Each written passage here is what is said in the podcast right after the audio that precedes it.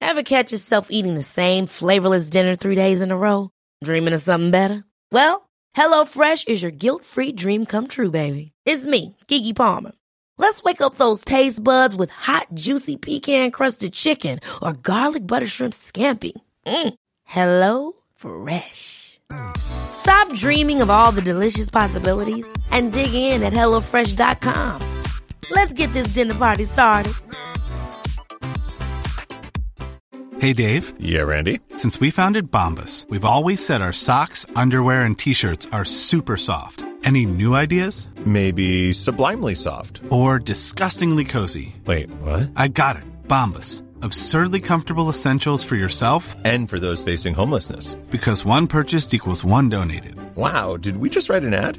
Yes. Bombas. Big comfort for everyone. Go to bombas.com slash ACAST and use code ACAST for 20% off your first purchase. Hey, it's Ryan Reynolds, and I'm here with Keith, co star of my upcoming film, If, only in theaters, May 17th. Do you want to tell people the big news? All right, I'll do. it. Sign up now and you'll get unlimited for $15 a month and six months of Paramount Plus Essential Plan on us. Mintmobile.com slash switch. Upfront payment of $45 equivalent to $15 per month. Unlimited over 40 gigabytes per month. Face lower speeds. Videos at 480p. Active Mint customers by 531.24 get six months of Paramount Plus Essential Plan. Auto renews after six months. Offer ends May 31st, 2024. Separate Paramount Plus registration required. Terms and conditions apply if rated PG. I'm back. Oh my god. Michael, Yeah. what's the matter? No, nothing. I'm okay. You look pale, wow. and your pupils are huge. Uh, Have you have you soiled yourself? um, uh, we'll talk about it later.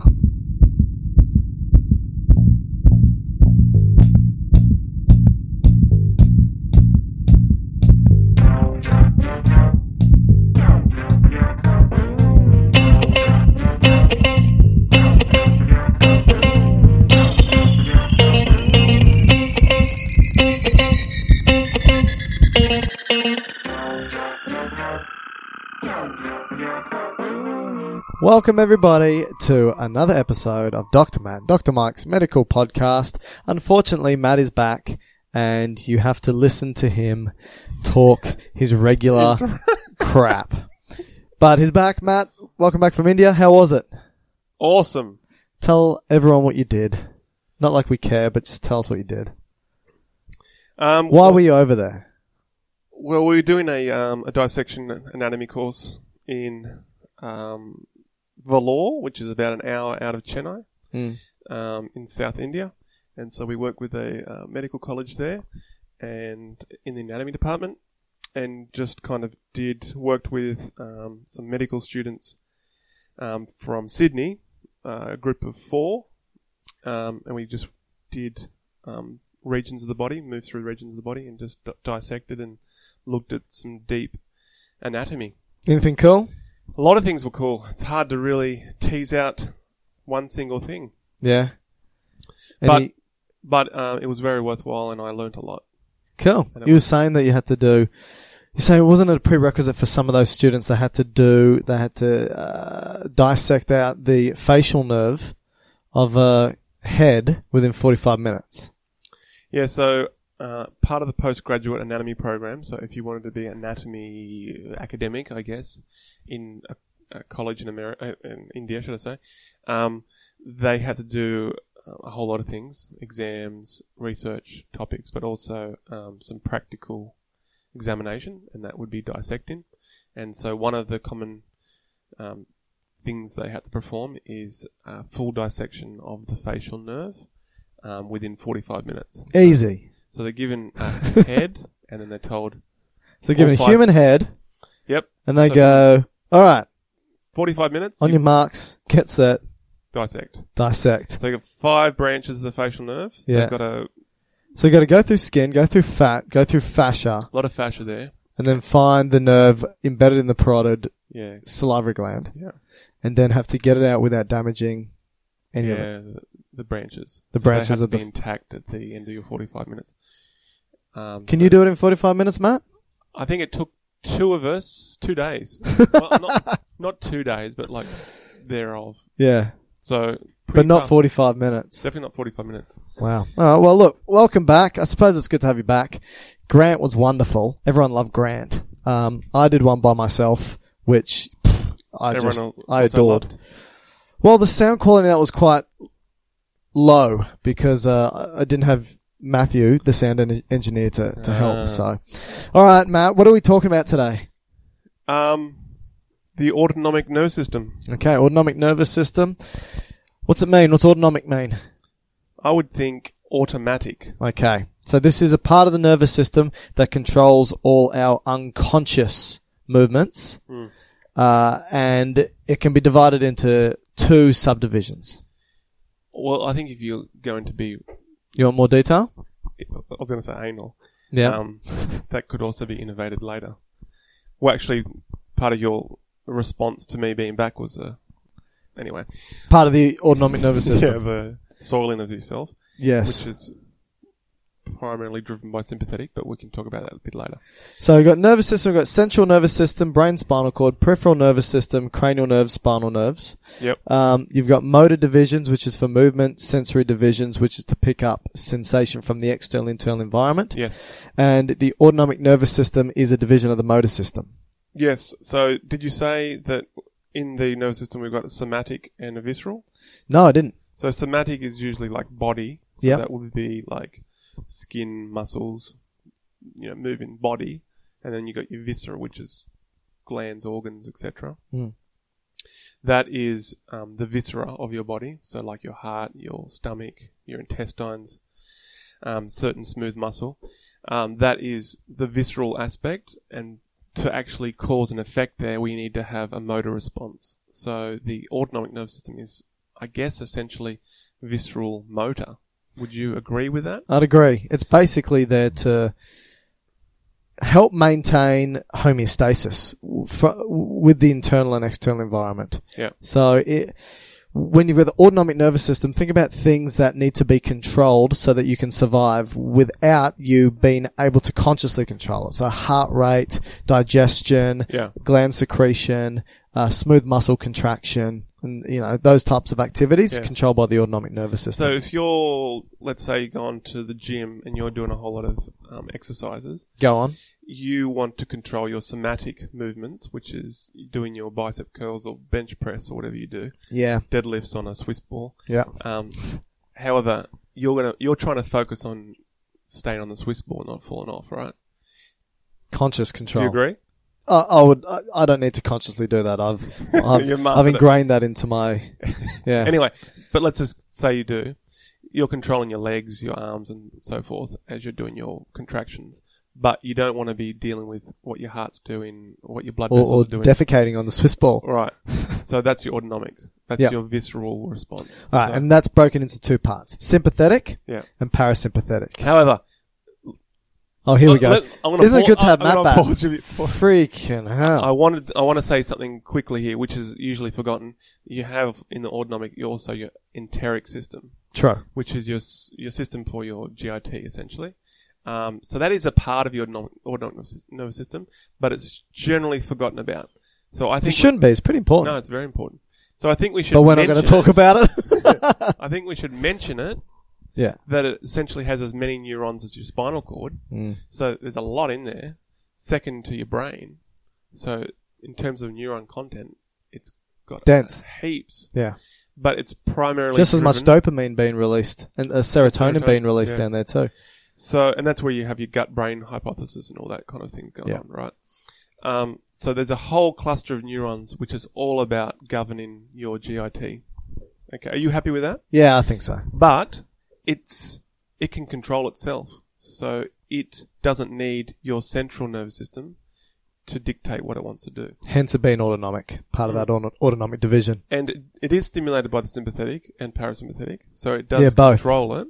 But it's not or as nice. influence it, let's say. It does influence, and it's but it's not as nicely like topographically divided like the sympathetic parasympathetic. Or when we start talking about the neuroanatomy of the sympathetic, there's defined regions, defined areas. Same with the parasympathetic, but the enteric system is basically just a mixture of both of these nerves together, ner- They're nervous all about, systems together. All about local, a local reflex in the GIT from Yeah. esophagus through to anus. yeah, and so it can do it all itself. And if you think about it, if you were to um, transplant an organ, um, you're just maintaining the enteric system, but you're severing everything else. Very That true. will still function. So that's kind of highlighting the importance. Yeah, that very it is true. This self-governing system. All right, so let's. uh So we're going to put that to the side Yep.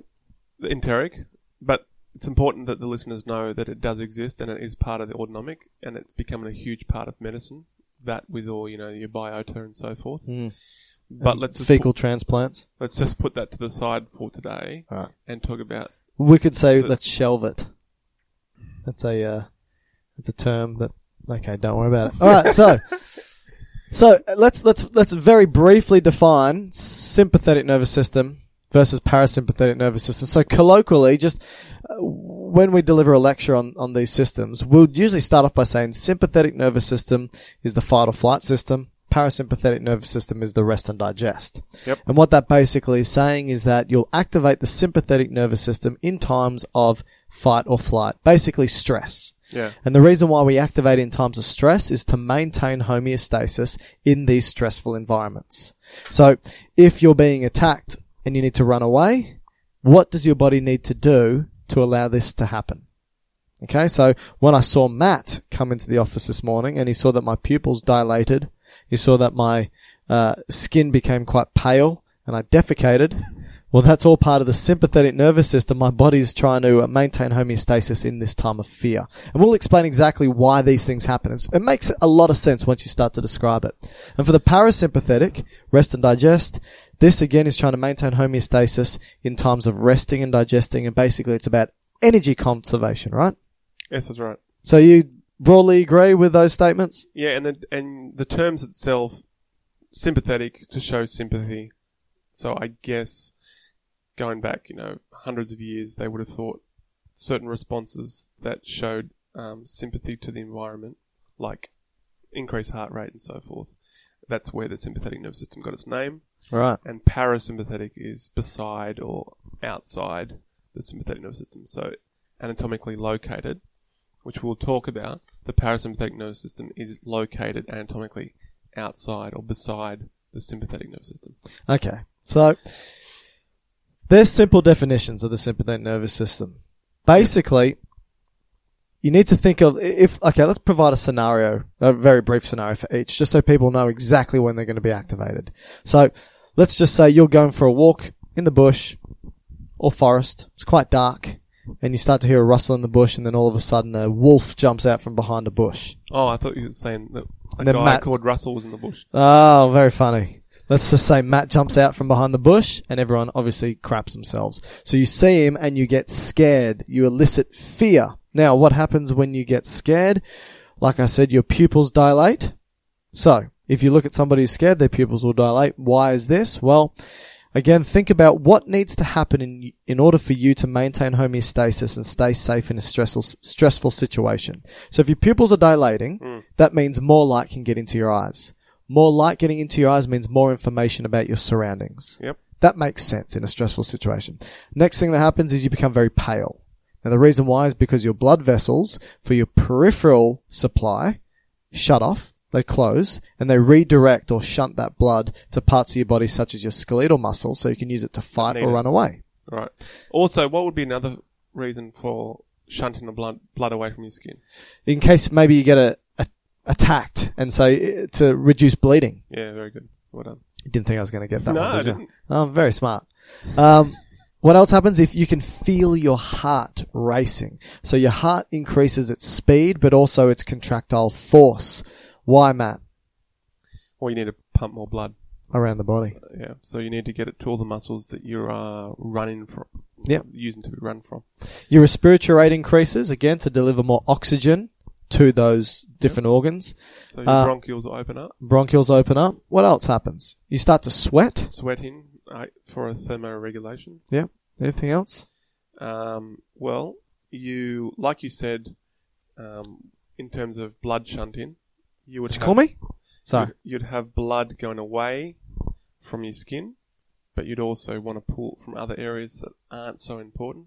Like your kidneys, Yes, which are important, but not in this scenario. right. So twenty percent of your blood flow generally will go to your kidneys. So you want to take that away and just send it to the central volume. That's one liter. Yeah. So you're redirecting one liter a minute away from your kidneys to your skeletal muscle so that you can actually use it Yep. for running Which away. could be a, a secondary problem down the track if you can't get a person out of this stressful response. It's a good point, Matty, that both sympathetic and parasympathetic, they're short term systems, right?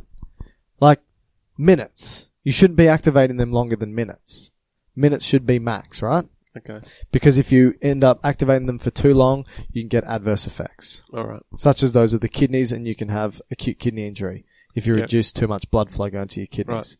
Um, all right, so And so also, also you got the blood shunting away from your GIT. So you don't really want to be, you know, Michael's just eaten uh, full chicken, and you don't really want to be bothering. Mm. I didn't even digesting chew. that, that, that chicken he's just eaten. You don't really want to be bothered d- doing that. Then people might say, "Why did I defecate?" And that's a Good. com- complex rebound effect. So, uh, in the GIT, you have combination of moving the contents through your GIT, which is muscle contraction, smooth muscle contraction, but also glandular release, so releasing all the digestive secretions to help break down your chicken. Okay, Yeah, but also you we're need vegetarian, by the way, Matthew. oh, Today, tofu chicken. thank you. A whole tofu chicken, carved in the shape of a chicken. But there's also um, sphincters, Yeah, and they um, need to be either constricted or restricted or opened. Um, and that could be both bowel and bladder. yeah. Um, generally speaking, the sympathetic nervous system uh, will contract, keep them closed. So that's usually a a puzzle i- in terms of why would you defecate, Defecate. with a sympathetic response. So do you know why that's the case? Let's talk about parasympathetic first, and then All right. maybe it puts everyone in a better. Uh, Is that frame of everything? mind. So we spoke about blood Yeah. vessels, we spoke about eye, we spoke about um, Yeah. skin. That's basically well, they're basically the effects that people can understand because everyone's been through s- stages of fear. Also, you and want a bit everyone's of seen- energy, so your liver will start pumping out glucose. Very good point. Okay. Now, parasympathetic is sort of like the flip side to this system, right? So that was the sympathetic, elicited in times of fear, times of relaxation. So let's just say you've just eaten a meal, you're sitting down, you put a bit of Barry Manilow on the record player, you put your legs up and you're about to relax. This is the parasympathetic nervous system. So what happens? Your pupils constrict, the opposite. Your, what, you salivate, because this is resting and digesting. So it activates salivary glands to help you digest, activates digestive enzymes, Yep. and again, other secretions to help digestion occur. Uh, you reduce your respiratory rate, right? S- And your bronchioles constrict. Your peripheral blood vessels dilate. The blood vessels to your GIT dilate, and you get more blood shunting to your periphery and to your GIT. All of these are part of the resting and digesting effect, and it's there f- to conserve energy and to store energy. Yeah. Pretty easy? Yep. All right. Should we talk about where these, because these are sort of ephemeral ideas. Like we know that this is the effect that they have, but this has to come from the central nervous system out, right? So should we talk about how it come, how, the sympathetic nervous system where it originates and goes to, and the parasympathetic nervous system where it originates and goes to? Are we? So, do you mean just the two neuron kind of? The two neuron pathway and th- the basic neuroanatomy for both. So, I think the first thing we need to highlight, regardless of the system, so whether it's sympathetic or parasympathetic, they've always got a two neuron pathway. Okay. Originating where? They're both originating uh, the first neuron, Yeah. which we call the preganglionic neuron. What's a ganglion mean? Okay, a ganglion is where you have a synapse or a cluster of cell bodies outside the central nervous system, which would be outside the spinal cord. So or that's why the brain. dorsal root ganglion Yeah. has a name because it's Right. just outside of the spinal cord. Yeah, If it was in, it would just be called a cell body. yeah, or a nuclei. Or a Oh, nuclei. Like so. Ah, a, A yes. misnomer would be like Basal basal, ganglia, it's which in the- it's not- gotcha. it's not really a ganglion. It's So that's why the textbooks now call it basal nuclei. right. Cool. Okay. So uh, a ganglia, in definition, is a swelling. So you might have ganglions in your like wrist, but they're not nerves. They're kind of like a synovial swelling, I think. Yeah. Okay, so the, the term ganglion itself just means swelling. Uh, But But that when makes you look- sense because it look because it's a cluster of cell bodies. It Yeah. looks like a swelling. That's right. Yeah. And so the classic one would be the dorsal root ganglion, which is all the cell bodies of this uh, sensory nervous system Yeah. that's coming in from your body, right? But when we talk about the autonomic nervous system, your ganglion, which is the cell bodies, but kind of at the synapse level, um, there are the parasympathetic ganglions and the sympathetic ganglions. Okay. Okay. But they're all outside the central nervous Right, system. Hmm. outside the brain and outside the spinal cord. Okay, so let me get this right. You said it's a two neuron chain. The first neuron and the first neuron cell body is in the central nervous system. Yep. And then the second neuron's cell body will be outside the central nervous system. And Yep. so that will be a ganglion. Yeah. Hence why the first neuron's called the preganglionic neuron. That's right. Because it doesn't have a ganglion. And the second one called the postganglionic neuron because it does have, it's attached to the ganglion, the cell body Yeah. outside of the spinal cord. And if you wa- Gotcha. and if you want to be really anal with it, Yeah. um, the preganglionic, where its cluster of cell bodies would be, that would actually be called a nuclei. Because it's in the central nervous That's system. Okay, cool. And that's grey matter. All right. So should we? Which one do you want to start with? But first of all, you, Oh, are the two you neuron happy chain. with the two neuron? So we got a pre and a post. yes. Okay, happy with that? Happy with that. So th- so it only so you're saying it only takes for me to tell my heart to increase its contractility in a sympathetic activation. It only takes two neurons to do that. Yeah, but yeah, that's t- true. In effect. Try. That's right. Yeah. And for the for my GIT to be stimulated to release digestive um, enzymes in the parasympathetic activation, it only stimulates two neurons effectively. Yep. Okay. If you want to be really basic, but yeah, there's a lot more going on. But yes, But we'll get to that. Yeah. But it is in effect a two neuron chain. correct. Preganglionic, postganglionic. Alright. Not talk about neurotransmitters yet? Shall we No, s- no, I- talk uh, I about the think- I anatomy think- and I think then we do move the on? Anatomy first. Okay. Go So- for it. So, it- since you started with the sympathetic nervous system, let's start with the anatomy of the sympathetic nervous system. Makes sense. So, the the other name that they call the sympathetic nervous system is the thoracolumbar.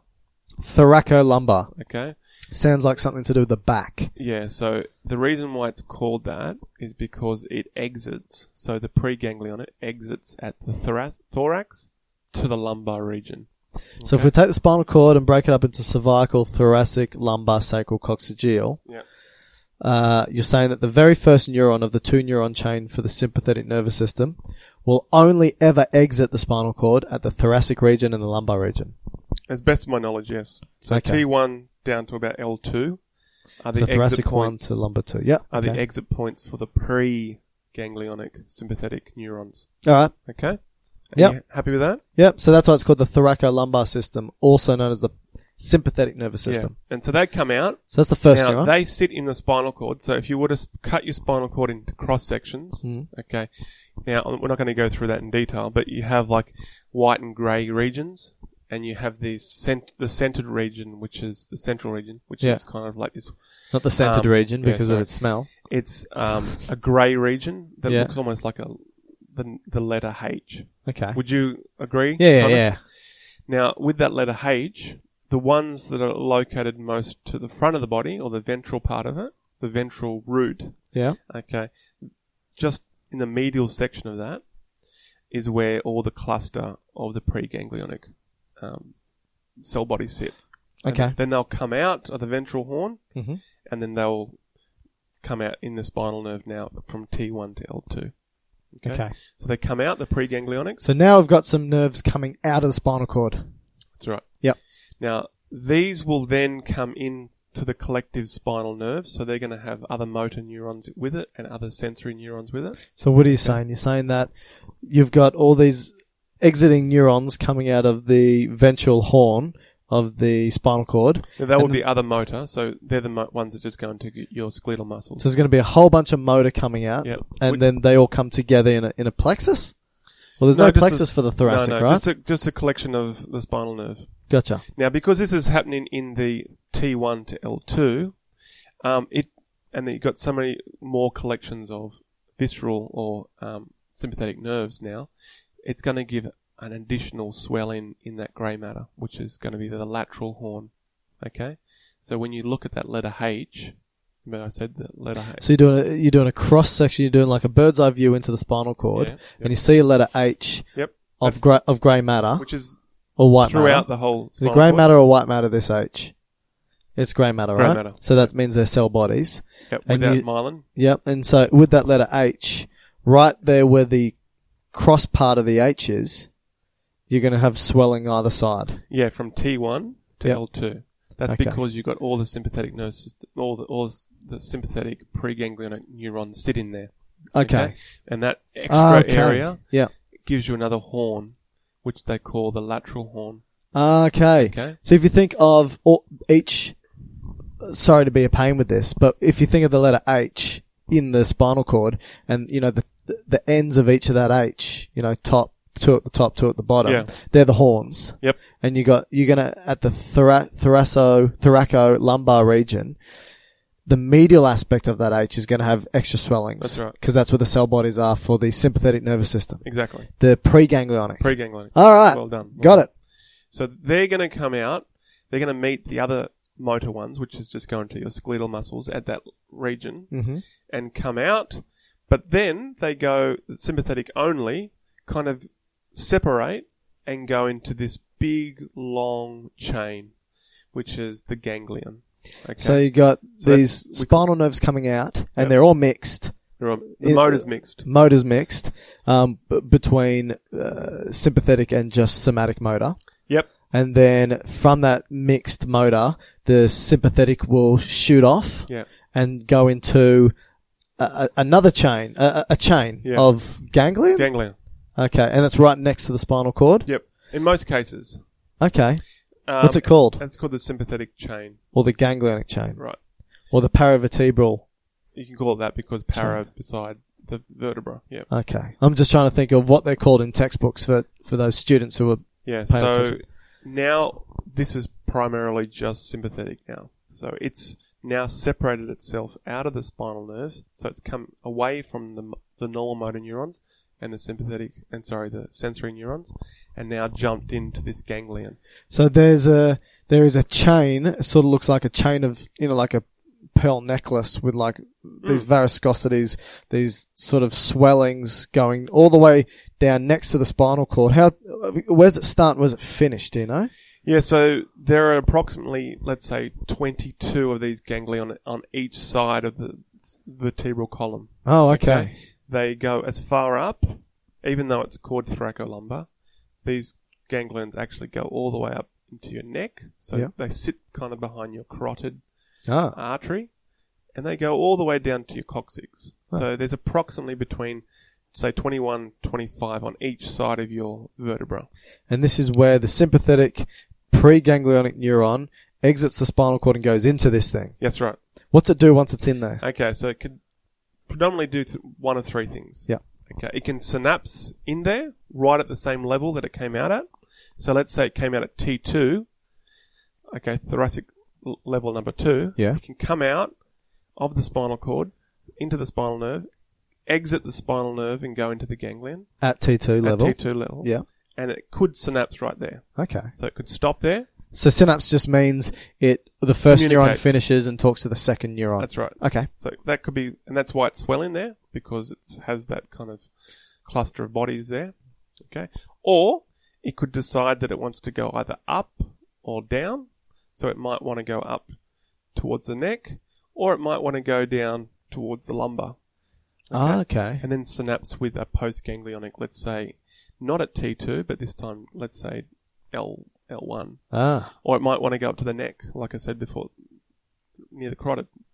So it can either synapse at the level in which it came into this sympathetic trunk, Yep. or it can come in and go straight up, uh, still as one neuron, Yep. or it can come in and go straight down, still as one neuron. Yep. Didn't you say there's a third option? And the third option is th- then this is generally when you want a like a, a huge amount of clustering of neurons together to go to like a, a collective organ like the heart or to your GIT or something like that. So it comes out and kind of clusters in um, into one further ganglion, but instead of being on the side of the vertebra, it's now in front of the vertebra, Right. and we call this the prevertebral vertebral ganglions. Jeez. And there's generally three of those, which we call the celiac, the supramesenteric, um, and the inferior mesenteric. Don't be so excited about it. So you're saying that three options. As soon as the sympathetic neuron comes out of spinal cord and jumps into the sympathetic chain, it can synapse immediately at the level in which it came in. Yep. It can tr- go up, it can go down, or it can go through the sympathetic chain and go to another ganglion, which is closer to its affector organ A little bit. a little bit. Not a great deal. And this is this is a ganglion that sort of sits in front of this sympathetic chain. And there's three of them. Yeah. And what did you say they are? celiac. Celiac, which is where? Uh, well, it probably comes out with the artery because it's going to supply that part of the gut. Okay. So you got a branch of the abdominal aorta, Yep. which is called the celiac trunk, and that's primarily a blood vessel or an artery that's going to the foregut. So it's All going right. So to gut. What's Yep. what's another of these? Uh, superior prevertebral? mesenteric. Superior mesenteric. which So is that's also, gut, right? It's also gut, but more small small intestine, Okay. And what else? and then inferior, which is more large intestine. Okay. So the only time that the neuron, the sympathetic preganglionic neuron, will take this third option is if it's going to innovate the gut. Yeah, gut and the viscera down below the gut, so you know Bladder your, and your bladder and other your parts of bowel. sexual genitalia Okay. and kidneys. Okay. Cool. All right. Interesting. So Okay, now what, what I know that sounds a bit complicated. It's probably better to view it in to a textbook? view it as we're talking. yes. Or So you can always go pause- back. Pause, re- reverse, look at the picture, and Rever- rever- you mean rewind? rewind. I- Okay, so this is all first neuron. This is all the Yeah. preganglionic neuron. Yep. So tell us about where this postganglionic neuron or the second neuron is. So the postganglionic should give it away by its name. It's always going to come after the ganglion. So it's going to either come after the sympathetic chain or after those prevertebral ganglions. Gotcha. So that's where it's going to start, and then it goes to its effector. So where it's going to go and influence. And the various effectors include, so like I said, think about what organ systems or tissue gets activated in times of fear. They're going to be the effectors, the effector organs. They elicit some change, hence being called effectors. So heart, eyes, airways, s- uh, smooth muscle, um, s- even skeletal muscle, Glands. blood vessels, glands. I think less less to degree of skeletal muscles, but Yeah. definitely But the blood vessels are the vessels skeletal are muscles. Sorry, that's my fault. So this is where those second neurons or the postganglionic neurons will go to. Yeah, Now, because this paravertebral or, or these ganglionic chains or whatever they are are so close to the spinal cord, the very first neuron of the two is quite short that's excellent. Yeah. and and the second neuron is quite long.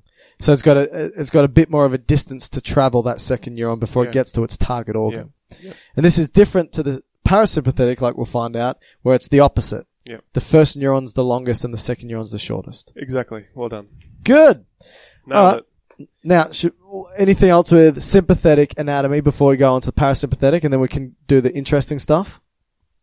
no, I think we should mention the parasympathetic before we um, bring in the neurotransmitters, I agree. and also before I talk about how the sympathetic nerves get up into the head, Yeah. Okay. because that's a bit confusing. Okay, let's do let's do parasympathetic anatomy. So, so, So pa- very simply, this. Sorry, just pause for a minute, would you, Matthew? So f- you said the sympathetic neurons, the preganglionic neurons, will exit the spinal cord at the thoracolumbar Yeah. region. What about the parasympathetic? Where do they exit? Good. Yep. So para itself, remember, means beside or next to, and so it means these are neurons that are outside the sympathetic outflow region, so they can't be thoracolumbar. All right, what are they then? So they're going to be craniosacral. Yeah, so head and head and butt. Yeah. So basically, brainstem Okay, and sacrum. that makes m- m- more sense than head and Okay. butt. So comes out of the at the cranium. So a brainstem, say you brain- said. Say brainstem. Okay, brainstem and sacrum, which is just above your bum. Yeah. So after your lumbar, you got five lumbar vertebrae. Yeah. Then you have the sacral, which is kind of a fused area of vertebra. Yeah, but they still have the same um, sacral five outflow. Outflow, um, but in this case, it's generally considered S two, three, four for parasympathetic. parasympathetic, and that's called the splenic nerve, and that kind of goes to the bottom regions, um, literally. Um, so the, the latter half of your large intestines, your bladder, and your sexual organs. All right. S- Okay, so and the cranial part coming from the brainstem. What nerves are these? Okay, so you got number three. This Yeah. is the cranial nerves. Yeah, Not all the cranial nerves because we've got twelve of them, which I think we'll do soon. yeah. But there's twelve cranial nerve pairs. So that means nerves that come out out of your head, of your of your brain and uh, of your brain and brainstem. Yep. There are these paired nerves that come out Yep. for motor. Oh, and sensory, Mixed. right? That's There's mixed. mixed, yeah. Um, but they're basically nerves that come in and out of the central nervous system. Right. They're, Um, they're uh, considered peripheral nerves. Yeah, Um, and so but there's they're twelve. located in your skull. So there's 12 of them that have various functions, but you're saying that Of 12. three of these are dedicated to the parasympathetic nervous system? Well, let's go through it. All right. So, cranial nerve number three Yes. is ocular motor. Yes. There is a dimension of that that is parasympathetic. What is it? Um, you- what's the name of it? No. It- what's the, f- is it a s- Oh, the motor function of function it. or is it a, s- or is it, So the, the parasympathetic function of that nerve. yeah. Uh, it's going to go to your um, the smooth muscles of your eye, Okay. and so that's going to cause your pupils to constrict. gotcha. Well, that Yeah. makes sense. Opposite of sympathetic. Yep. It's going to cause um, your lens to change shape. Oh, So I think it's called accommodation. Is that right? sounds good. So when you um, say reading close things, Mm. you want to change the shape of your lens, Ah. but you want to change the amount of light coming in your eyes. Well. Yes.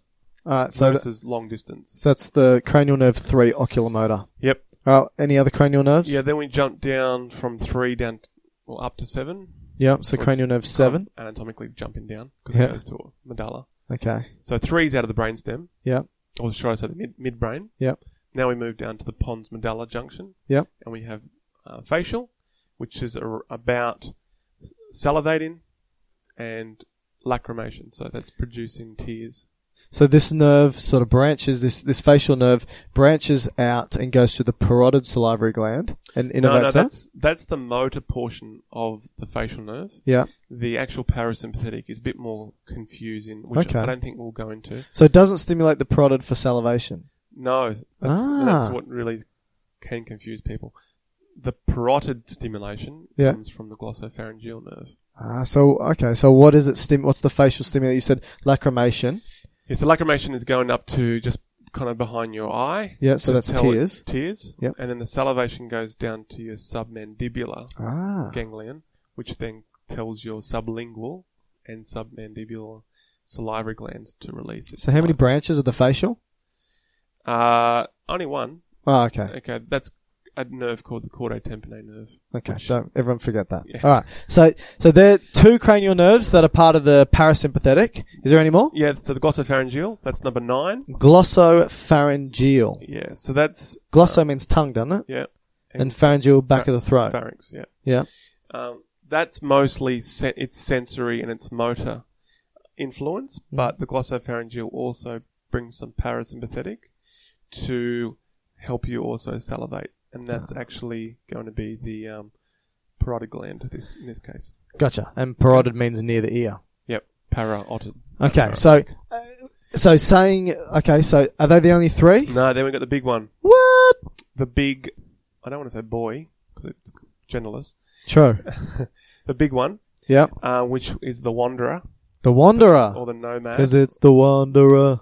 So the term that means wanderer is Vegas, yeah, or a vagabond. vagrant. right. Yeah. So vagabond or is the vagus, Gotcha. and that's the big nerve of the parasympathetic. When you say big nerve, like i- it's a th- thick in diameter, or it's long. Both. Oh. It's a thick nerve. So it, do- it goes beyond the it goes beyond the cranium, right? Yeah, that's, and that's why it's got its name. So of the twelve cranial nerves, it's the only cranial nerve that extends beyond the head and neck. Definitely pa- past the neck. Yeah. There are some that go into the neck. So where does it go down to?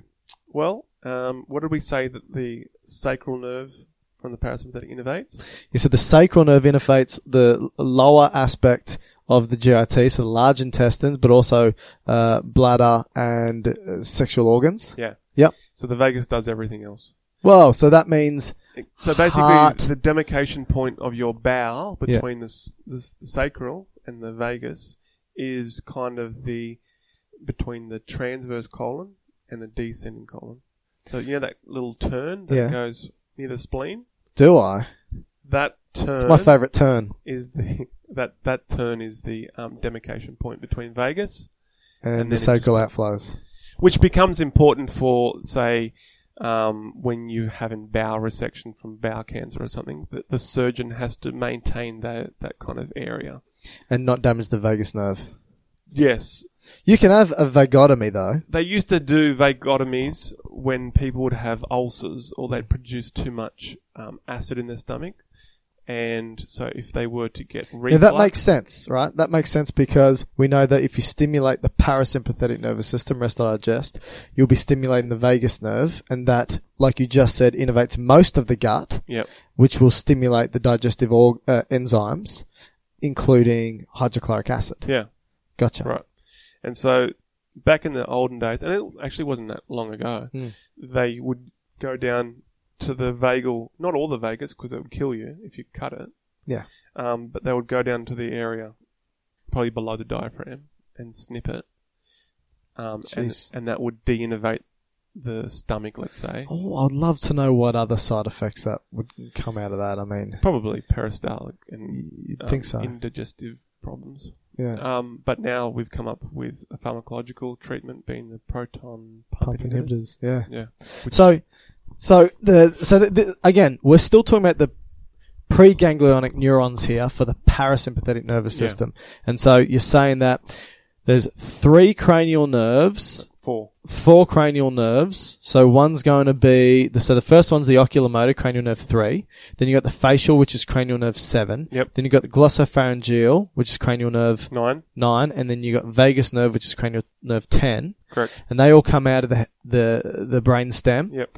Um, the vagus nerve is the only one that goes beyond the neck Yep. and actually goes down, and it will innervate the heart and the lungs and the uh, GIT and some blood vessels and so forth, Yep. all the way down to that demarcation point t- to the large intestines, and that's where the sacral outflows for the sympath- parasympathetic nervous system innervate the large intestines, bowel, The descending uh, uh, colon. descending colon, Sigmoid. sigmoid, Rectum.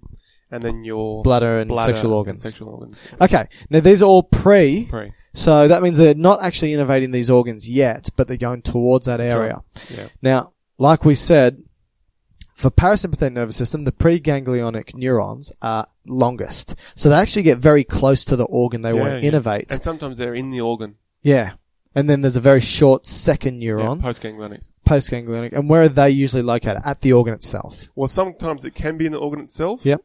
Um, or on top of the organ or in a little ganglion just really close by. Gotcha. And so, if we're going to go into the cranial segments, Mm. so remember we said you got oculomotor, facial, glossopharyngeal, vagus. Yeah. Their ganglions.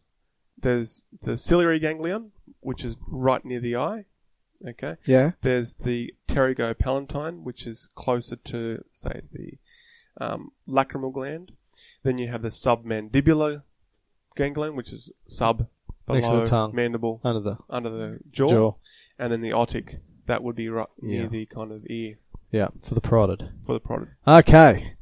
All right, so Does that all make sense? makes sense. So basically, the take home message with this is that comparing the sympathetic and parasympathetic, both have two gang, uh, a two gang, um, Yeah, two neuron pathway. Yeah. They both have two neuron pathways. For the sympathetic, the first neuron is quite short because w- as soon as it comes out of the thoracolumbar portion of the spinal cord, it will jump into the this paravertebral sympathetic chain. Yeah, And then from there, it can either go straight through, straight up, straight down, or synapse at that point.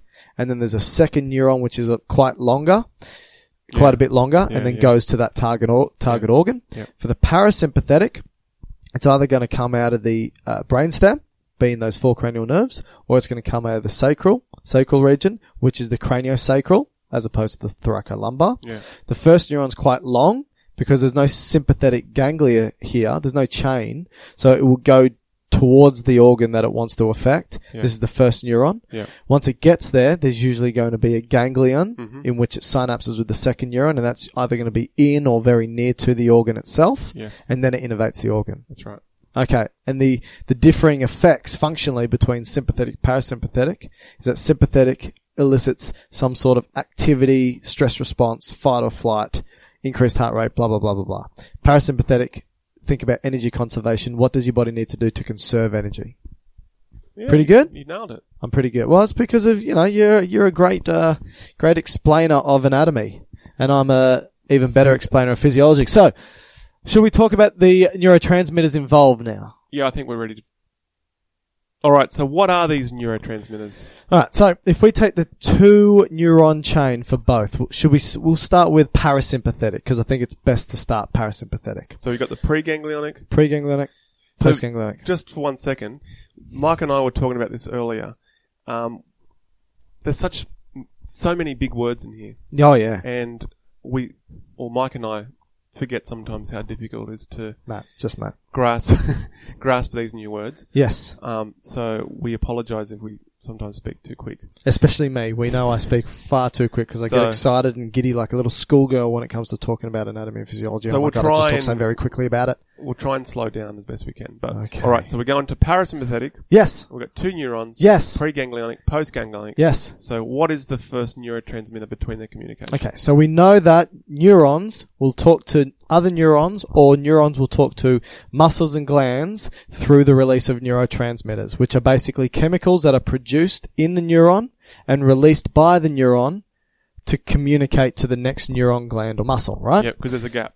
There's a gap. So it's the neurotransmitter that crosses the gap and must bind to a receptor specific to that neurotransmitter. So what we need to talk about now is, firstly, how does the first neuron talk to the second neuron through what neurotransmitter it releases and what receptor it binds to? Okay. Then, once that's happened and stimulated the second neuron, Yep. what neurotransmitter does that second neuron release and what receptor does it bind to at the target organ, whether Okay. that be the heart or the smooth muscle or whatever it may be? And that's we're starting with a parasympathetic, so this is Starting with a- craniosacral. Yes. So it's either one of the cranial nerves or the sacral segments. Yep, and it's the very first neuron.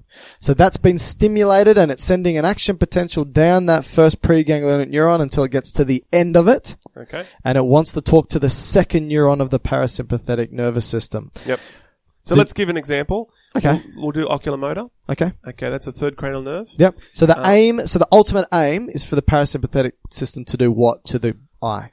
The, the, well, the, the muscle it wants to activate is called the sphincter pupillae. and it wants to tell it to constrict, basically. Okay, so a, a sympathetic signal has been sent from the central nervous system. What, what signal? A parasympathetic, thank you. A parasympathetic uh, signal is being sent out of the central nervous system down the preganglionic neuron. Good. Fir- yeah, preganglionic neuron from the parasympathetic nervous system reaches the end, and it needs to talk to the second parasympathetic And It's neuron. really close to the actual effector. Yep. And It- that's, in, and that's in the ciliary body or the ciliary ganglion, right near the eye. it releases the neur- so all parasympathetic preganglionic neurons will release the neurotransmitter acetylcholine Okay. ACH ACH. okay which means that acetylcholine needs to diffuse across the synapse from the preganglionic to the postganglionic neuron Yep. and bind to receptors specific to acetylcholine Okay. there's two major types Yeah. one, nicotinic. Two, muscarinic. They're the two major types. Now, the reason why they're called that is because back in the day, they found out that there was an extract of mushrooms which could stimulate the muscarinic receptor. Magic mushrooms. Magic mushrooms. Hence it being called, it's not actually magic mushrooms. Hence it being called muscarinic. okay. Okay? Nicotinic, stimulated by nicotine. Where's nicotine? Nicotine. I've heard that before. Smoking a few durries, Matty. Uh, that's Some dabs. Cigarettes. cigarettes, mate. This is Okay. Queensland terms. Uh, sen- no. Anyway, so Don't you, pre-ganglionic. s- don't you smoke a pipe Um, I- when you do, do your lectures? yes, yes, I have a leather jacket with tweed patches on. Or is it a tweed patch? Uh, Anyway. Tweed jacket with leather patches. Anyway, so Preganglionic neuron of the parasympathetic nervous system will release acetylcholine. Yeah. Acetylcholine would diffuse across the synapse to the second neuron, Yeah. and it will bind to acetylcholine specific receptor. Yep. I said there's two options: nicotinic acetylcholine receptors or muscarinic. Yeah. What is the receptor that acetylcholine binds to in the parasympathetic nervous So system? the first one is nicotinic. nicotinic. So I think this is N2 receptors, they call it. nicotinic 2 receptors. So, that's the first part for the parasympathetic nervous system. The first neuron will release acetylcholine bind to nicotinic receptors on the postganglionic neuron. That then stimulates the postganglionic neuron to send an action potential down to its axon towards the effector, in this case being the eye. Yeah, and Right. this is a very short one, Very short one. postganglionic neuron. It gets to the very end of this postganglionic neuron and again needs to release a neurotransmitter to And cross so the this is- synapse. Yep. So in, this synapse now is not going to another neuron. It's No. going, in this case, that we're doing in the eye, to the smooth muscle Of the eye. of the eye. And so the neurotransmitter released at the postgang- uh, from the postganglionic neuron to the effector in the parasympathetic nervous system is Told you a lot of words. again acetylcholine. Okay. Same neurotransmitter, Same neurotransmitter. but in this case, it's a different receptor. and what was the other option? The one from the mushroom. Muscarinic. Okay. So if you were to oversimplify, you would say preganglionic parasympathetic neurons release acetylcholine and it binds to nicotinic receptors at the postganglionic neuron. Okay. Postganglionic neurons release again acetylcholine and it will bind to muscarinic receptors at the effector. Yep. And that's it. And so in this case, it's going to cause the pupils to constrict Yes. and the lens to accommodate. Perfect. Now you could take this example anywhere in the parasympathetic nervous system and let's just use the example of the GIT.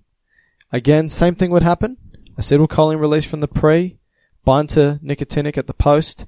The post will release acetylcholine again, bind to muscarinic at the effector, and that effect would be something to do with resting and digesting, so increased release of digestive enzymes, for example. Yeah. Sounds good. Sounds good? Now, with that, Mm-hmm. um, just to add a clinical dimension to it, um, they to activate your skeletal muscles, so to move your s- muscles to to move your body. Yes. Um, they also use um, ACH, acetylcholine, Mm. and their receptor on the muscle, so the nerve muscle plate or the nerve muscle. At the neuromuscular junction. Yeah, they that's a nicotinic receptor. So, so basically, you just to confuse everybody even further that acetylcholine isn't just used in the parasympathetic nervous system; it's a neurotransmitter that's used in other And areas. all the motor. and it's used Fetal for motor. all motor. Yeah. Anytime you talk, move, run, jump, swim, Yeah. whatever, it's because acetylcholine Voluntary. has gone from motor neurons to muscles, Yeah. telling it to contract. Yeah. Now the But this is outside the parasympathetic nervous system That's at the right. moment. We're just saying this as another clinical example outside. That's right. 'Cause you can give drugs the that why go I'm saying against it. This is because clinically they weren't sure if these receptors were the same. So they weren't sure if the nicotinic receptors in the parasympathetic were the same as the ones on your skeletal muscles. Ah, and what did they find out? Well, they found that there was a blocker, which is from um, South America, and they use it on the blow darts. It's- you Blow know- dart. You know the ones where they shoot monkeys out of trees? Oh, yeah, yeah. What's that drug called? Karari. Yeah, right. So you said that for some reason I thought it came from a frog. That's another one. Okay, but this one comes from a plant. Yes. Okay, so they Alkaloid based plant, which most drugs are usually alkaloid so they get this plant extract, rub it on the end of the dart. Yeah. Okay, and they shoot it out of uh, Pipe. a pipe, and it goes hits a monkey up the tree. and what that does is it blocks all these nicotinic receptors, um, stopping ACH. Of both parasympathetic and motor movement. Yeah, right. So that's, Whoa. why- that's why the monkey falls out of the tree. So it's- so there is a common receptor for both. Exactly. Gotcha. So they were like, oh, so in this case, they must be the same. Mm. There must be no difference. Yeah. However, they found r- more recently that you can give some blocking drugs, such as hexamethonium, Oh. which is a muscle relaxant. Mm. Generally, w- you know, these, like suxamethonium is another one, which is a kind of an induction agent Yes, going heard of into it. a general anesthetic Yeah. but they found that this is much more s- specific and acts more on the nicotinic receptors in the autonomic nervous system Yeah. and not So nicotinic two receptors. Yes, so th- exactly. So that le- leads us to subcategories of nicotine receptors, Gotcha. which can be N2 Yep. in autonomic and I think N1 in s- motor. Okay, so as long as you can get a, a, a s- a receptor specific drug, you should be able to delineate Yeah. between the two systems. So my understanding now is hexamethonium blocks the autonomic nicotinic receptors Mhm. without the motor. motor, but succinylmethonium um, does the other way. So Ah. that would cause a person to, and I think Be I, paralyzed. remember I heard Dr. Carl talking about this. I think he said his brother-in-law is an anaesthetist, and he said when they were training, they would inject themselves with succinylmethonium, which has a very short half-life, and see how far down the hallway they could run. and then essentially it would block all your smo- uh, s- somatic motor, and then you just go into a ball of But jelly. it, but, but not your autonomic, so you can still breathe yeah, but I think and there have a is- heart rate and survive. I think because it's knocking out your um, pharynx muscles. what about diaphragm? That's Yeah. skeletal muscle. Right, so they need to be intubated. Yeah, I was gonna And say so that was upper third so is the s- other- skeletal muscle. the other um, anaesthetists that are hanging around at that time and watching the person run down the hallway. They Had then to have catch to him go and and intubate intubate him. them. Yeah. Jeez, how's that? So All that's right. definitely something you wouldn't, you know, tell Yeah. the authorities you're doing. No, that's for sure. Well, you did, but that's all right.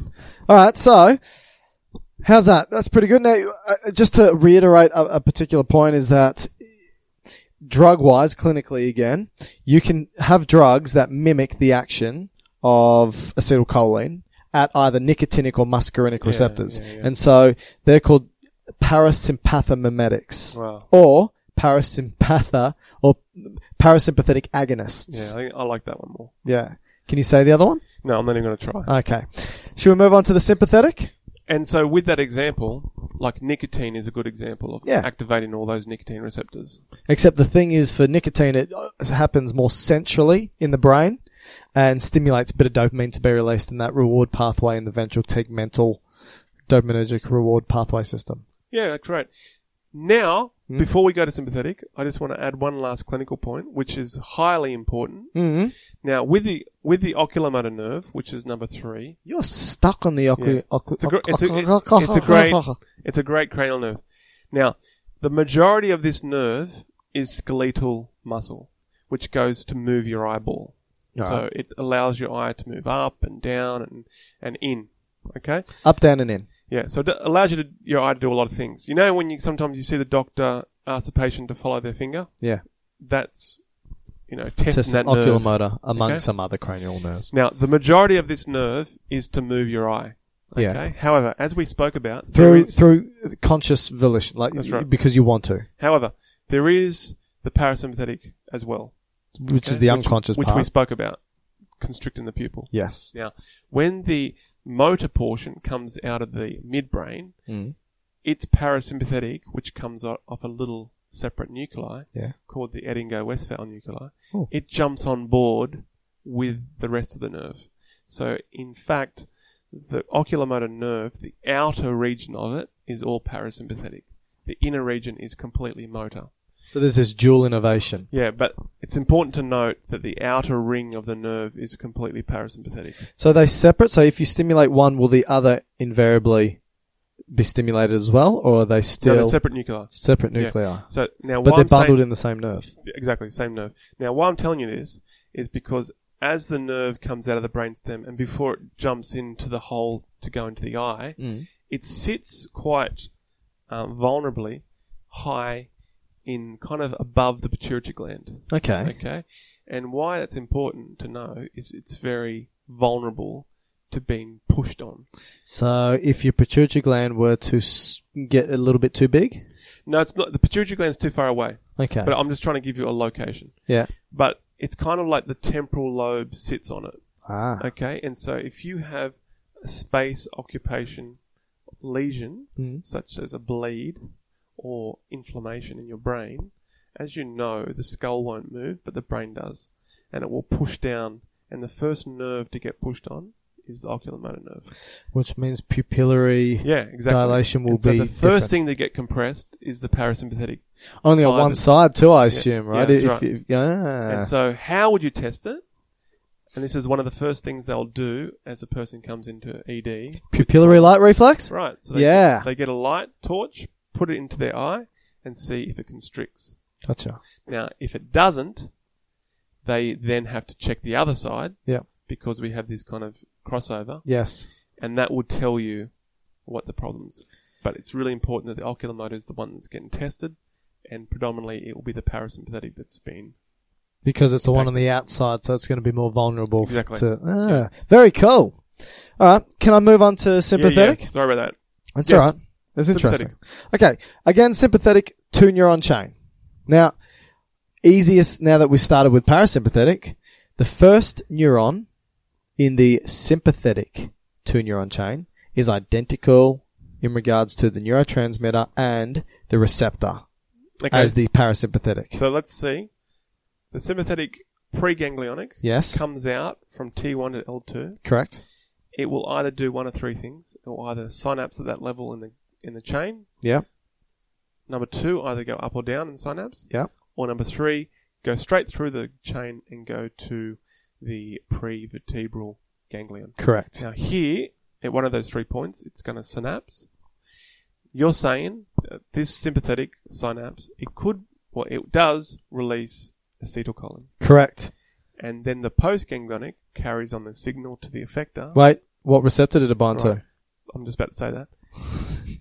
its receptor that picks up that ACH is also nicotinic, which is also N2. Correct. Okay.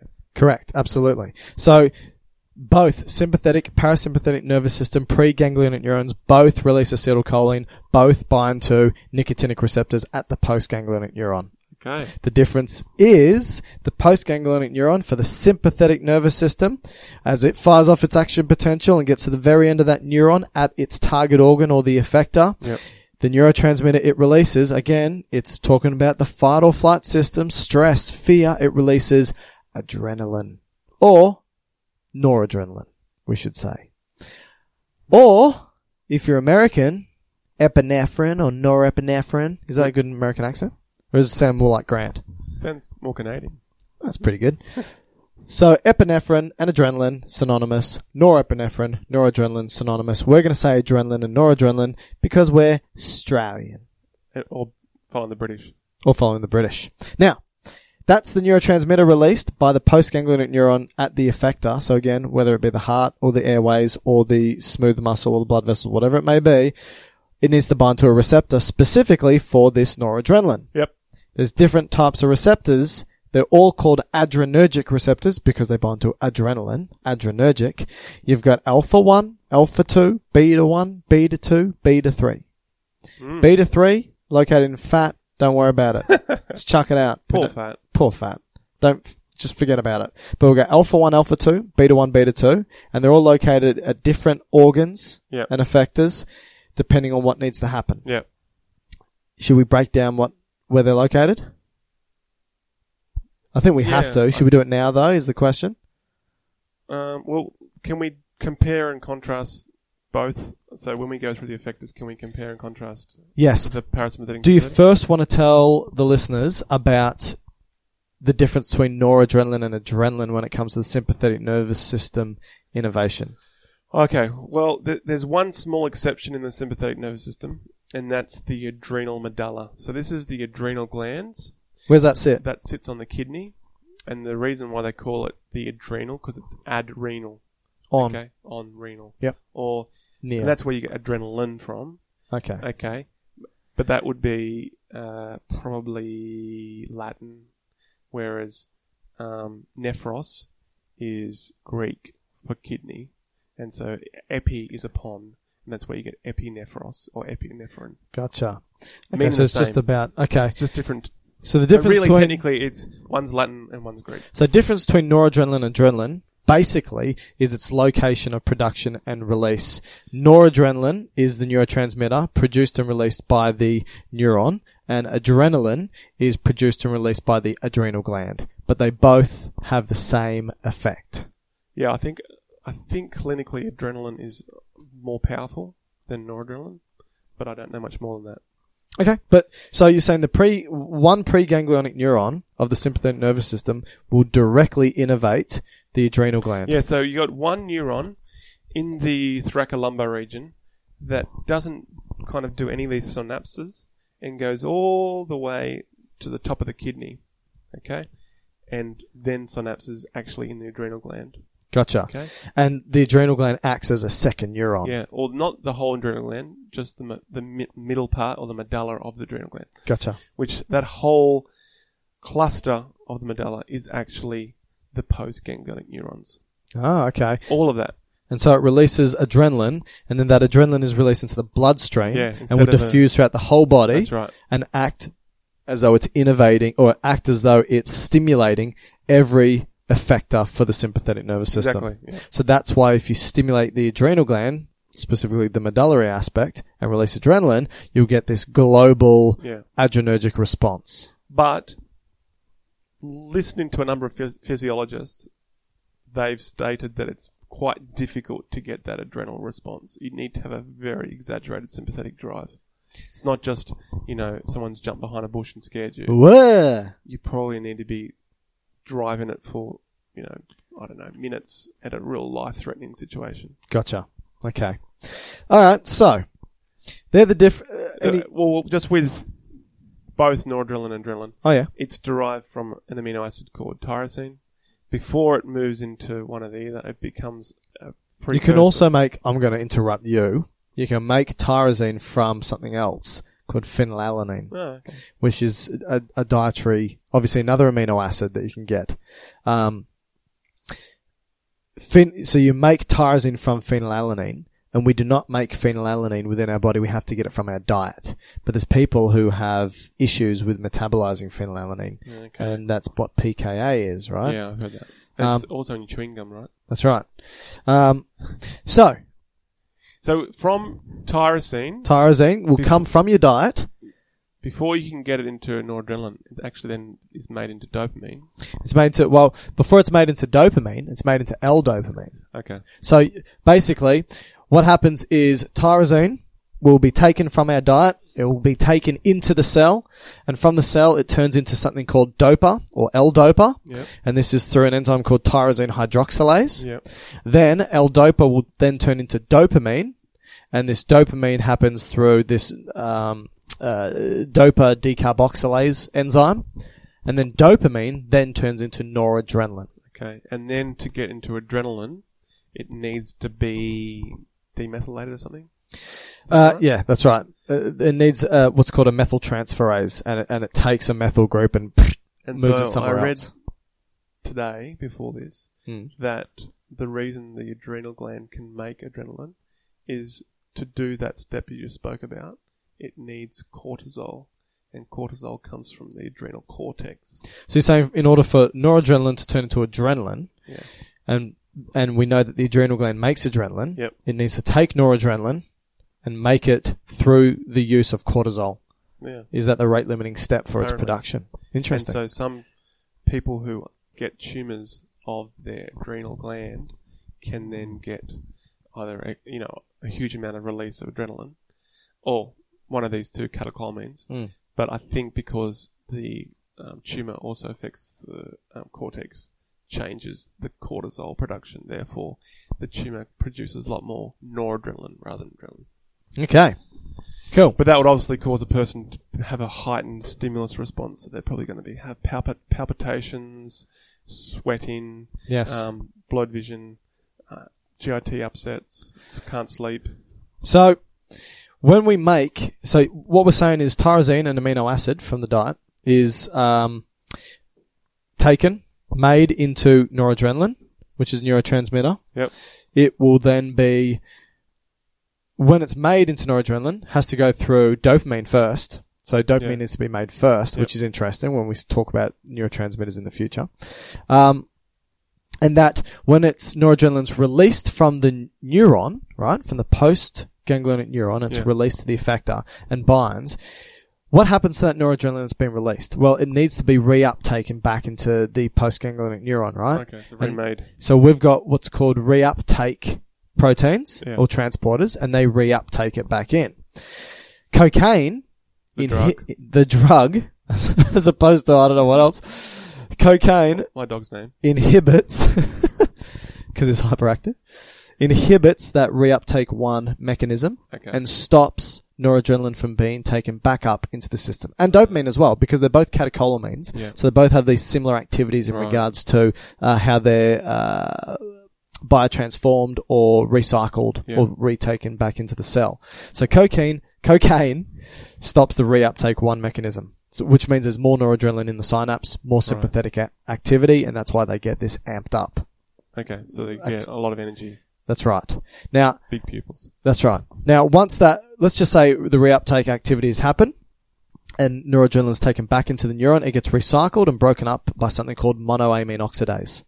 So you can have monoamine oxidase inhibitors, Hmm. and again, they result in more noradrenaline being uh, That- produced that and was available. used as an uh, antidepressant, right? Yep. But not so much anymore.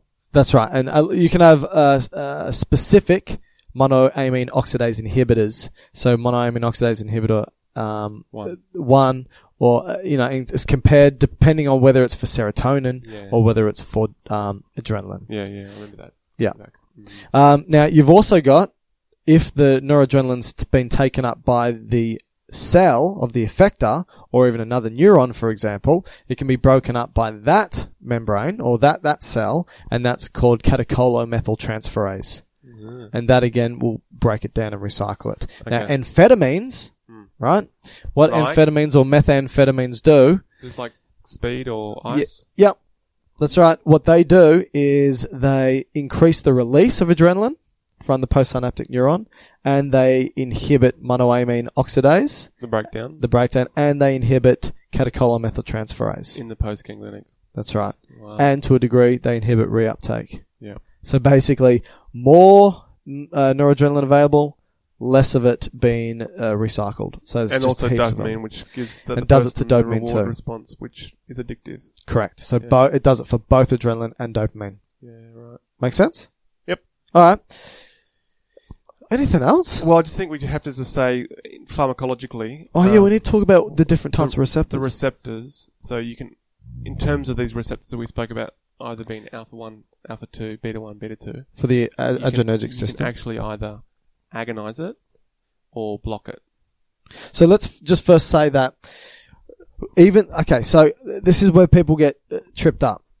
If you release noradrenaline and it binds to a particular adrenergic receptor, whether it be alpha 1, alpha 2, beta 1, beta 2, it's going to have a specific effect. Now, it will either activate the e- effector or it will inhibit the effector. That, that's an important point. So don't always think that adrenaline's going to activate, activate, activate, activate. It's going to do whatever it needs to do to maintain homeostasis in times of stress. So, for example, when it gets to the heart, it activates the heart to contract harder and faster. Hmm. Yet, when it gets to the airways, it tells it to relax because relaxing the, the smooth muscle of the airways allows more air to come in and more oxygen will be available. So don't always think about it just constricting everything and tightening everything up. Okay? Contracting, yeah. So in that case, it means that the receptor it binds to at the heart activates the heart and the receptor it binds to at the airways inhibits Yep. the airways. Does that make sense? Yeah, it does. Okay, so for example, the alpha one. This is an easy way to remember. Alpha one and beta one are, stimu- uh, are stimulatory. They activate. Alpha one, beta one, wherever they're located, they activate and stimulate. Okay. And you can find alpha one receptors pretty much everywhere. All smooth muscle, all glands, all organs. Right? Beta one you'll only find at the heart. B one only one heart. That's how you remember that. And at the juxtaglomerular cells So the kidney. to kidneys to release renin, Yep. increase blood pressure. Alpha 2 and beta 2, they're inhibitory adrenergic receptors. And you'll find alpha 2 at presynaptic neurons and that it inhibits the release of noradrenaline, which is strange because you can release noradrenaline, it will bind to alpha 2 receptors to release, to inhibit the release of more adrenaline. Okay. Make sense? Yeah, it does. make- They're also located at pancreatic beta cells So to release uh, insulin, to stop the release of insulin. which you don't want to do that. Exactly. You want more uh, Sugar. glucose available for the cells. And we know that insulin locks glucose away in cells. That's alpha 2. Beta 2, again, alpha 2, beta 2, they're inhibitory. Beta 2 is located on, again, all smooth muscle glands and organs for inhibition. Specifically, B2, we have two lungs, so think of the airways, it inhibits the airways and tells them to relax the smooth muscle contraction. Yep. Does that make sense? It does. So alpha 1 beta 1 activates, alpha 2 beta 2 inhibits. Alpha 1 all smooth muscle organs and glands, beta 2 all smooth muscle organs and glands. Beta 1 juxtaglomerular cells and hearts, and alpha 2 presynaptic neurons for the sympathetic nervous system and pancreatic beta cells. Ooh. Good, huh? It's confusing as all hell, isn't it? It's taken me many years to understand. Yeah, you this. got to do it. Go over it a few times. Yeah, I think I so. really appreciate it. But it drives so much pharmacology. Oh yeah. And so if you really can nail this, then it makes your study of pharmacology so much easier. Ah, if you can give an example of numerous drugs for each alpha one, beta one, alpha two, beta two, and their and their role, like you can think of the lols, right? Yeah. Hmm. So you think of the like a Atenolol. tenolol. A tenolol is going to be beta two specific, hopefully. And what it does is it yeah. Alpha, uh, sorry, beta one specific for the for the heart. It's a lol, so it will calm the heart down because it's going to like a beta blocker. it's a beta blocker. Blocks the beta. Yeah, actually, that's a good point. When you give a patient a beta blocker, it's blocking the beta. You can have non-specific beta blockers, right. which means it blocks beta one and beta two. So what does that mean? Blocks beta one, slowing down the heart because beta one activates heart. It blocks beta two, which is inhibiting an inhibitor. So you get smooth muscle constriction, Yeah. which is why sometimes in the non-specific beta blockers, you don't want to give it to an asthmatic because it can stimulate an asthma attack. Right. But or, this- vi- or vice versa. You don't want to give, say, salbutamol, which is Ventolin, Yes. which is designed to act on the lungs. which is a beta 2 Beta- specific. Uh, yeah, but it can also act on the heart, which you don't want to give to a person, say, with heart failure, True. because then they might have palpitations and speed up their heart and go into a problem. Yeah, you, if, if, if you know someone or you are someone with a puffer, if you've ever sucked on that puffer maybe a little bit too much and your heart started to beat a little bit too fast, that's because of the non specific beta effects that it has. Or you get a bit shaky. Yes, that's right. So that's important um, with your pharmacology because then if you know the receptors, then you can pretty easy come up with the side effects. That's right. And so it's really important. I think in all AMP, this is one thing that it would be great to really have a good understanding on because it will make your clinical practice so much easier, I think. Oh, absolutely. All good, Matty? So we better jump to uh, parasympathetic quickly. We haven't got much time. Yeah.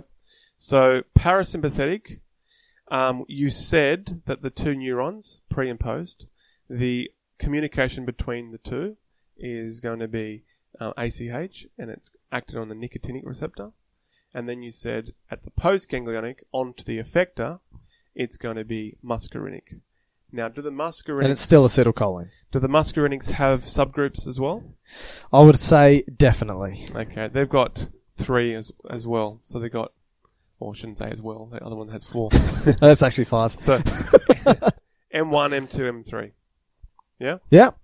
So again, we're, we're looking at the opposite effect. Well, not always the opposite effect, but sometimes they are synergenic, but Yep. also they sometimes oppose. So if you think about the heart in this case, the um, the muscarinic. Michael's taking a photo. I'm not sure why. I had to take a photo for upload. Okay. Um, so the muscarinic effect of the heart is an M2 receptor. So if you give the muscarinic 2 receptor, Agonist. ACH, um, or a similar agonist, Yeah. it will do what to the heart? Uh, it will slow it down. Yeah, so it's going to cause bradycardia. Okay. Okay. Whereas if you antagonize that, so you give a drug that blocks that, Blocks muscarinic it will cause uh, heart to speed up. because it just means symp- uh, parasympathetic's blocked and it just allows the sympathetic has free reign now. Yeah. It can do whatever it wants and what it wants to do is increase heart rate. Yep. Good. Yeah. So, um, is there any other? And same with the bronchial constriction. You want to, um, if you want to bronchoconstrict, which I'm not sure why you would want to do that. Yeah, I've, I don't know. You hate your patient? so, in this case, you'd probably give a muscarinic um, antagonist yes. for um, respiratory conditions. Yeah. So, going back to drugs of the respiratory system, the muscarinic antagonist is Ibuprofen? No, that's uh, corticosteroid. Mm, you put yourself on the spot there. I mate. have. And I'm not even going to bother entering into that because I can't remember. Yeah. Anyway, we'll, we'll quickly Google that and move on. Um, are there any other real big ones that you want to mention? For muscarinic, no. No, because you can have some general muscarinic antagonist, general muscarinic agonist, atropine, right? Yeah, atropine. So that's a blocker, right? Yeah. Okay. So I'm going to chuck Michael into the deep end here. Yeah. Recently, Michael Yes. went on a boat trip. Oh, yeah. my Tell, God. tell us about that boat trip. Uh, I went on a Bucks uh, weekend, and we were g- to go fishing out uh, in Moreton Bay in Queensland, and we took a boat out. And after ten minutes, I was sick as a dog, and I remained sick and vomiting for five hours. Okay. Now, the reason why that is, is because his brain, or part of his brain, has been bombarded He's weak. by... that too. He's been bombarded by strange sensory input. Yeah, Because Uh, tell me the about boat's it. moving in all sorts- sorts of directions. no one else was sick though, of course. So his proprioception, his visual, his vestibular, so his middle ear, is been all out of whack. Yeah. His brain gets confused and makes Stop him talking sick. about it. It's going to Okay. make me sick. Think about it. So, um, Michael, uh, he could have taken a muscarinic. What do you reckon? Antagonist. Antagonist. So a good one is hyoscine, which is kind of like a, a slight derivative to atropine. Okay, and that is a muscarinic antagonist. So think about what would it do. Well, what would it do? Well, well, you're going to depress the GIT, so that Ah. would help with getting rid of your nausea and vomiting. You know what I took instead? I took a dopamine antagonist, um, which is an antipsychotic, and it ju- and it just knocked me out. I was just unconscious on the boat for five hours, waking up uh, intermittently to, to vomit. So I made the wrong choice about the the med I took. I should probably know better. So, so thinking about if you gave Michael an, a muscarinic antagonist, yes. what some of the side effects you could get if you're blocking his parasympathetic? What do you reckon? Well, I could. It de- mm, would I, I don't know. What do you reckon? Well, I could get um, you're blocking if you're the path- blocking, I'll get dry mouth. I'd say. yeah. So you're not going to be salivating anymore. Yeah. So you get dry mouth. Very good. Dry eyes too. Potentially, yeah. Yeah. So you're going to get um, your pupils would go. Ah, they would constrict. no, constric- con- constriction is parasympathetic. Remember? Yes. Oh, and we're blocking it. Yes, Yeah, I get this huge dilatory Yeah, effect. so you get, and then so you get kind of blurry vision. yes, bloody. Blurry. and what about your heart? uh, uh, goes too fast. Yeah, so you get tachycardia. Yeah. And the other one is um, voiding. Voiding what? urinating. Oh, not no. avoiding. Voiding. So Ah, yes. urinating, Yep. you um, don't have that drive anymore. So you're, you might have some urinary reten- retention. Yeah. But hopefully it gets rid of your nausea and vomiting for that period. And just to finish off, let's just say that if you want to know when it comes to the reproductive male reproductive system, It's, what It's duly innovated. dual innovation for erection and ejaculation. Right. right? And so the parasympathetic controls one of the two, and the sympathetic controls the other one. How do you remember this, Matty? Well, I was told this by my uh, medical students, um, but I'll let you say because I, don't- I know you don't All have right, Um, to tell everyone. I'm d- no, don't make me sound too excited about it. Point and shoot, right? So point will be the erection, shoot will be the ejaculation. Point starts with P. Parasympathetic nervous system controls erection, pointing. Shoot starts with S. Sympathetic nervous system that controls ejaculation. Bada bing, bada boom. Thank you, mother, for the rabbits. Yeah, and I think also it's um, because that's the sacral segment.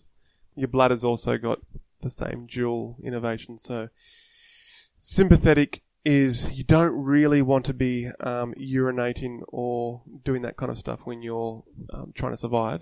No. So the generally speaking, the sympathetic um, influence to your um, bladder is to constrict off the output Mm. and to relax the muscle itself Ah, and the parasympathetic is the exact opposite. It's to contract the bladder muscle to try and push the urine out and release the, urine. the urine or the sphincters.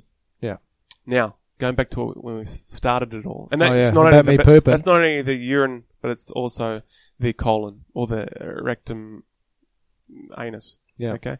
So, for some reason, for some reason, when you have the initiati- initiating drive of your sympathetic, so fight and flight, there is a transient parasympathetic drive that causes you to release the bowels. Now, why that occurs, I've had a couple of theories. One, it could lighten the load, but I can't really see how you would lighten it that so much. Dr. Carl says it's to lighten the load. It's it's he says t- for two reasons, right? He says you lighten the load so you're lighter to run away, and you're that's leaving all- something behind for, for the animal to sniff at and or to and- fall over. and to fall over or whatever, or s- slip and slide in the mud. So maybe that's so to um, speak. maybe that's kind of the same drive as. I don't think that's the case. Squid, I- I- the squid. Mm. yeah, I th- I don't reckon that's the case. You know what I reckon it is? What? I reckon it's been conserved as an advantage because if you crap yourself Mm. and you're being chased by a predator, Mm. you probably stink. Yes. And so they No don't one wants to they, eat you. They want to eat you. Yeah. That's my guess. But I can't see how. Yeah, I suppose you're right. I suppose you're right. Let's leave it there. Can Let's I- leave it. Can I add one last thing? yeah. So- just wh- while we're in animals, is that okay? yeah. Um, go back up to the facial nerve. The facial nerve it does both lacrimation and salivation. So tears and s- and s- salivation. Yeah, Yeah. so tears and and drool. saliva. Yeah. for um, mammals, no, actually higher. For primates, I'm not sure where it crosses over, but we have we've separated those two nerves, so we have a separate lacrimation to salivation. Yeah. But say um, reptiles, say crocodiles, when they eat, they will cry, and that's where the term crocodile tears comes from. Ah, So- because it's it's uh, same nerve. Same nerve. Oh, that's very cool. I like. And- it's and- better finishing on that than and so crap in my when- pants. And so sometimes when humans get something like Bell palsy or something, which is a facial nerve palsy, Yeah. that can mix up, and sometimes the person will start to eat Yeah. and they'll cry. Ah. Yeah. And you call that Bell's palsy tears? Or crocodile tears, Cro- which Michael does when I when I left. He cried, but it was really Everyone, thank you for listening. If you want to uh, contact us, you can contact us on social media. We're on Twitter, GU Biosciences. We're on Instagram if you want to view some of our photos. Again, GU Biosciences. We're on Facebook, Doc- Dr. Matt and Dr. Mark's Medical Podcast. You can send us an e- email, gubiosciences at gmail.com. We do have a website, biologicalsci.org, where It's a lot, we've isn't it? got got, uh, the podcast. We've got a number of YouTube clips that you can view, help you with your studies. We've actually got uh, over a hundred anatomy and physiology, pathophysiology and pharmacology based clips that you can view. We lecture at universities. These are actually the videos we use for our students. So they will help you in your course if you're an undergraduate anatomy Mm. and physiology student. We love you all and have a wonderful I think time. we're going to do cranial work nerves next podcast, maybe. yeah. Uh, if you have something that you want us to cover, like a clinical aspect or a nerve in more detail, please contact us in this week. That's if you've got the nerve. Bye. Planning for your next trip? Elevate your travel style with Quince. Quince has all the jet setting essentials you'll want for your next getaway, like European linen, premium luggage options, buttery soft Italian leather bags, and so much more. And is all priced at 50 to 80% less than similar brands. Plus, Quince only works with factories that use safe and ethical manufacturing practices. Pack your bags with high-quality essentials you'll be wearing for vacations to come with Quince. Go to quince.com slash pack for free shipping and 365-day returns. Hold up. What was that? Boring. No flavor. That was as bad as those leftovers you ate all week. Kiki Palmer here, and it's time to say hello to something fresh and guilt-free. Hello Fresh. Jazz up dinner with pecan-crusted chicken or garlic butter shrimp scampi. Now that's music to my mouth. Hello Fresh. Let's get this dinner party started. Discover all the delicious possibilities at hellofresh.com. Even when we're on a budget, we still deserve nice things. Quince is a place to scoop up stunning high-end goods for 50 to 80% less than similar brands. They have buttery soft cashmere sweaters starting at $50, luxurious Italian leather bags, and so much more. Plus, Quince only works with factories that use safe, ethical, and responsible manufacturing. Get the high-end goods you'll love without the high price tag with Quince. Go to quince.com/style for free shipping and 365-day returns.